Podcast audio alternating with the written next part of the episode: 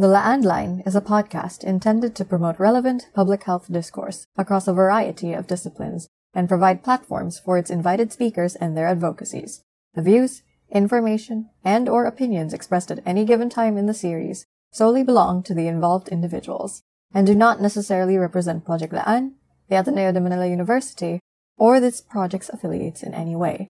Certain episodes may also cover sociopolitical and health issues that can potentially prompt the discussion of more sensitive subject matter. Although this podcast is intended to be accessible and digestible to everyone, discretion is still advised for any listeners that may be disturbed by these topics. Thank you for listening.